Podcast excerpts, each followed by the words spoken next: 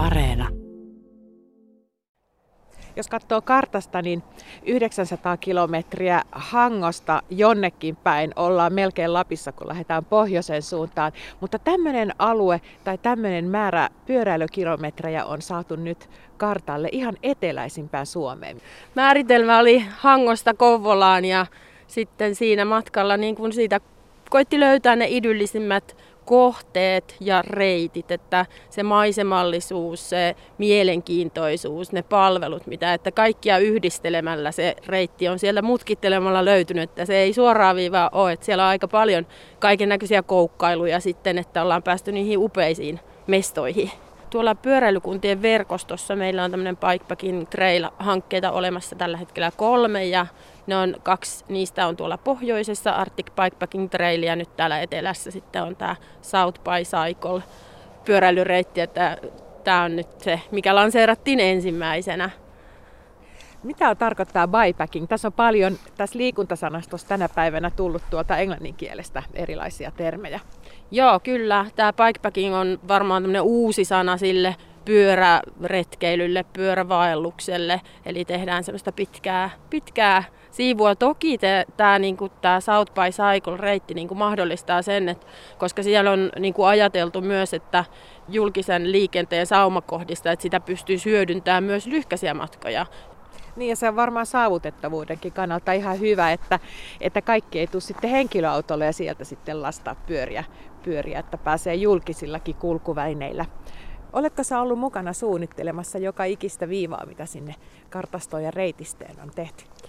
No en, mutta keräilemässä sitä dataa niin kuin samaan paikkaan, että hyvin paljon ollaan koitettu noudattaa niitä tai tuoda esille niitä olemassa olevia reittejä. Siellä on reitti kaksitonninen legendaarinen pyöräilyreitti, mikä menee Helsingistä ja Koukkaseen Nuuksion, Nuuksion kautta sitten takaisin. Sitten siellä on hyvin paljon niin kuin, kuntien ja kaupunkien omia uria, jotka ei ehkä ole niin nostettu esille, että vaan paikalliset ne sieltä tunnistaa. Joten niitä on koitettu tuoda sitten esille siihen reitin, reitin kautta. Ja tänä päivänä on tosi paljon sitten pyöräilijät käyttää näitä eri älylaitteita, jotka sitten kerää sitä dataa, että missä pyöräilijät liikkuu eniten.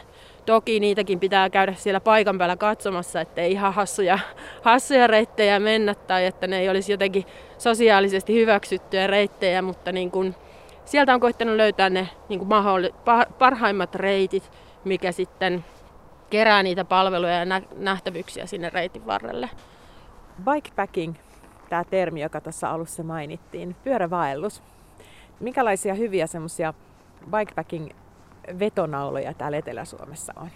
Oi, nehän on tietysti siellä South by Cycle-reitin varrella, että ne on koitettu kerätä sinne ja ja siellä on just vähän kaikille sopivaa, että voi katsoa, että jos haluaa yöpyä teltassa, niin paikka löytyy, mutta jos haluaa mennä sinne, sinne lakanoiden väliin ihan millaiseen majoitukseen, että siellä on hostellista kartanon majoituksiin, että kaikki ollaan vähän kaikille koitettu kerätä sinne, sinne mukaan ja tosiaan voi mennä isolla varustuksella tai vähän pienemmällä gravel-pyöräillen, eli tota hiekkapyöräilyä, mikä on kova, kovin trendikästä tällä hetkellä ja linkitetään hyvin pitkälti myös bikepacking-retkeilyyn.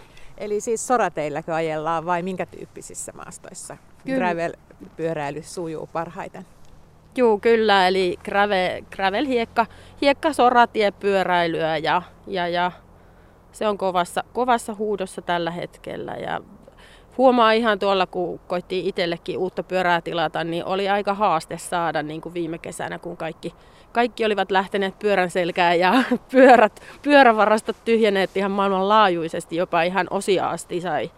Että osakki oli kadoksissa maailmalta, että niitä tehtiin. Ja tämän hetken tilannetta en tiedä, mutta se kertoo hyvin paljon siitä pyöräilyn suosion noususta kyllä. On jotenkin hienoa, että tämmöinen ekologinen matkailumuoto ja tämmöinen ei välttämättä niinkään sen pituuden kannalta, vaan sen kannalta, että pääsee ihan lähiseutujakin tutkimaan ihan uusin aistein, kun uskaltautuu sen pyörän selkään ja niille poluille. Minkälaisia luontoelämyksiä sulla on tullut näillä sun retkillä, kun sä oot ollut mukana suunnittelemassa näitä Etelä-Suomen kohteita, mutta myöskin sellaisilla ihan omilla vapaa-ajan pyöräilyreissuilla? Oi siellä on vaikka mitä on kaiken maailman eläimiin törmännyt ja ihan kirjaimellisesti vai onko ne mennyt ohi? Ei, kyllä ne on mennyt ohitte. Onneksi. Saat, joo, ollaan saatettu katsoa toinen toistamme silmiin, mutta, mutta ohi on mennyt tosi paljon. Täällä on peuroja ja tämmöisiä, että onneksi ei mitään isompaa tullut vastaan, mutta ei sekään, mikä olisi hieno nähdä kyllä isompikin hirvi tai karhu tai joku vastaan, mutta aika, aika yksin siellä metsässä on saanut kulkea. Aivan ihania niin kuin pieniä semmoisia juttuja, upeita suoalueita, jokia, patoja. Siellä on vaikka mitä niin kuin upeita, rantoja, kallioita. Sitä meidän metsää on tosi paljon, että itse aina vähän miettii, että no vienkö sen reitin niin kuin aakeelle, peltoaukeelle vai metsään, niin kyllä mä sinne metsään sen niin kuin mieluummin. Ja kyllä mä uskon, että se monen mielestä on mielekkäämpi sen metsän niin kuin tuoma suoja siinä. Minkälainen pyöräilymaa sun mielestä Suomi on? Ihan mieletön. Täällähän on paljon metsää, metsäisiä teitä, polkuja, aivan, aivan tosi kaunista. Ja nuo niin kuin kylätietkin, vaikka niissä on asfaltteja, niin siellä on niin idyllistä ja rauhallista kuitenkin, että siellä on ilo polkea. Jokainen vuoden aika on se meidän ihana vahvuus kesä on upeeta, kevät ja syksy on niin kuin synty, syntyy se koko luonto siihen ympärille silloin keväisin ja syksyssä on aivan upeat tuoksut ja värit ja, ja, ja talvi on sitten upeeta, niin kuin nytkin katellaan tätä ihanaa huur, huurusta luontoa, niin tämä on kyllä niin kuin aivan käsittämätöntä. Joo, pakko mainostaa. Me ollaan tällä hetkellä Lohjan harjolla Muijalassa ja täällä on tällaisia täysin sokerikuorrutettuja mäntyjä ja kuusia meidän ympärillä. Tämä on tavattoman kaunis tämä luonto just nyt. Ja tuossa kun mihin vuoden aikaan voisi pyöräillä. Tässä on sen verran vähän lunta nyt, täällä pystyisi aivan hyvin pyöräilemään vielä tämmöisillä ulkoilualueilla. Ja tuossa mietin sitäkin, että joku kesäyö voisi olla aika jännä kokemus hypätä pyörän selkeä lähteä muutamaksi tunniksi polkemaan. Siinä on se oma valoisuus. Koko Suomessa itse asiassa pystyy varmaan hyvinkin pyöräilemään keskellä kesää. Aivan mieletön. Niin kun, siis se on parasta, mitä kesässä voi tehdä oikeastaan, että lähtee pitkälle seikkailulle pyörän selässä, kun miettii sitä aistien kokemusta, että sä niin näet ja sä tunnet, sä haistat, sä, sä niin kuin koet sen koko sun ympäristön niin voimakkaasti ja sitten pyörällä jotenkin pääsee pitkän matkaa läpi sen aistimäärän ja sen maiseman, niin se on kyllä jotenkin niin, niin ainutlaatusta ja nukkua siellä tähtien alla tai sitten lakanoissa, miten itse haluaakin, niin ky- kyllä siinä on kaikkea ihanaa. Nyt on pakko tietysti kysyä, että mitä suosittelet kevään ensimmäiseksi reitiksi, jos osuu tänne ihan eteläisimpään Suomeen ja pyörä mukana ja jotain unohtumatonta haluaisi kokea ja nähdä? No jos kevään ensimmäinen, niin sit mä uskon, että toi Hanko on se niemimaa, mikä sieltä ensimmäisenä paljastuu ja jäät poistuu, niin ainakin tänä vuonna se oli se paikka, mistä oli hyvä alo- aloittaa. Mikä on sun oma ehdoton suosikkisi tällä reitistöllä? Paha, paha.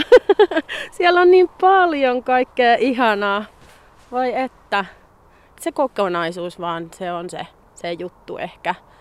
Ja sitten tosiaan ollaan koitettu tehdä semmoisia erilaisia reittejä jo valmiiksi, jota voi sitten esimerkiksi on reitti, joka lähtee sieltä ja menee Nuuksioon ja toinen reitti lähtee Sipoon korpeen, joten ne kaksi, kaksi kansallispuistoa siinä Helsingin lähettyvillä on semmoisia yhden kahden yön reittivaihtoehtoja.